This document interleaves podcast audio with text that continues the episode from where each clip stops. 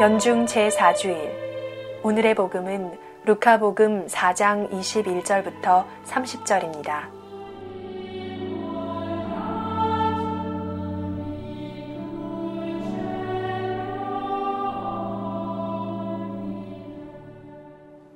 주님께서 여러분과 함께 루카가 전한 거룩한 복음입니다. 그때 예수님께서 회당에서 말씀하기 시작하셨다. 오늘이 성경 말씀이 너희가 듣는 가운데에서 이루어졌다. 그러자 모두 그분을 좋게 말하며 그분의 입에서 나오는 은총의 말씀에 놀라워하였다. 그러면서 저 사람은 요셉의 아들이 아닌가 하고 말하였다. 예수님께서는 그들에게 이르셨다. 너희는 틀림없이 의사야 내 병이나 고쳐라 하는 속담을 들며 내가 카파르나움에서 하였다고 우리가 들은 그 일들을 여기 내 고향에서도 해보아라 할 것이다. 그리고 계속 이르셨다. 내가 진실로 너희에게 말한다.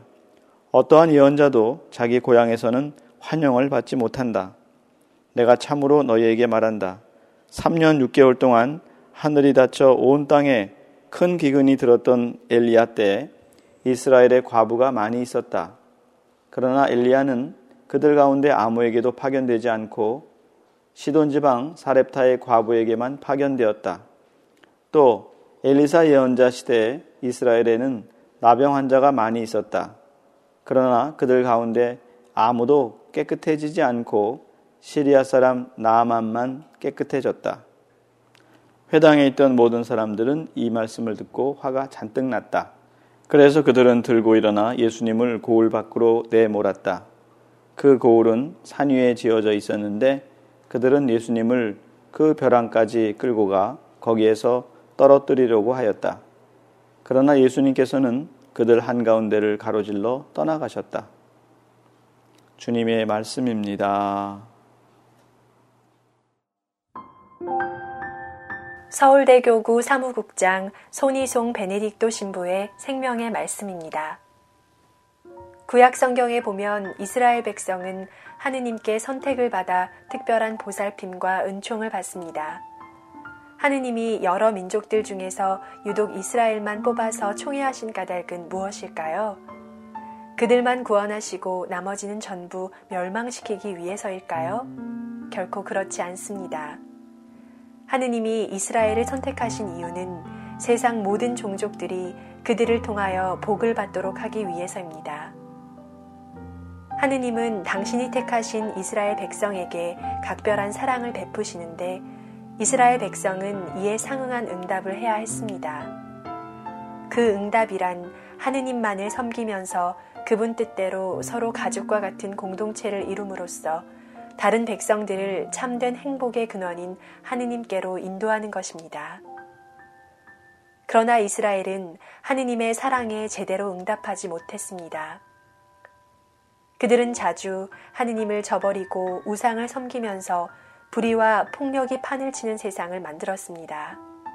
예언자들이 나타나 거듭 이런 잘못을 꾸짖고 경고했지만 그들의 완고한 마음은 변화되지 않았습니다.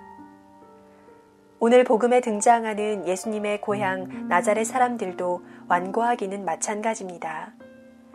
그들은 예수님이 들려주신 은총의 말씀에 놀라워하면서도 저 사람은 요셉의 아들이 아닌가 하면서 그분을 받아들이려 하지 않았습니다.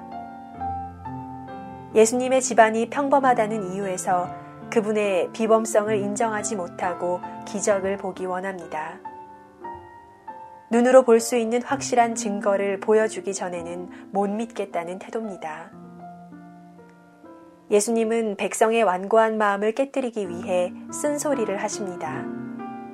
이스라엘의 백성을 제쳐놓고 이방인들이 하느님의 은혜를 받았던 사건을 거론하신 것입니다. 너희는 하느님께 선택된 백성이라고 해서 자동적으로 구원을 보장받았다고 생각한다. 착각하지 마라. 너희의 불신과 완고함 때문에 이방인들이 먼저 구원을 받을 것이다. 라는 경고의 말씀입니다. 예수님은 백성을 두려워하지 않고 하느님의 뜻을 당당하게 전해야 하는 예언자의 소명을 실천하신 것입니다. 그러자 나자렛 사람들은 잔뜩 화가 나서 예수님을 죽이려고 대듭니다. 이스라엘 백성의 불중 때문에 하느님은 예수님을 통해 새로운 하느님 백성인 교회를 세우셨습니다. 우리는 세례 성사를 받음으로써 하느님의 아들, 딸로 선택을 받아 교회의 일원이 되었습니다. 하느님의 자녀인 우리에게는 특별한 은총과 보호가 약속되어 있습니다.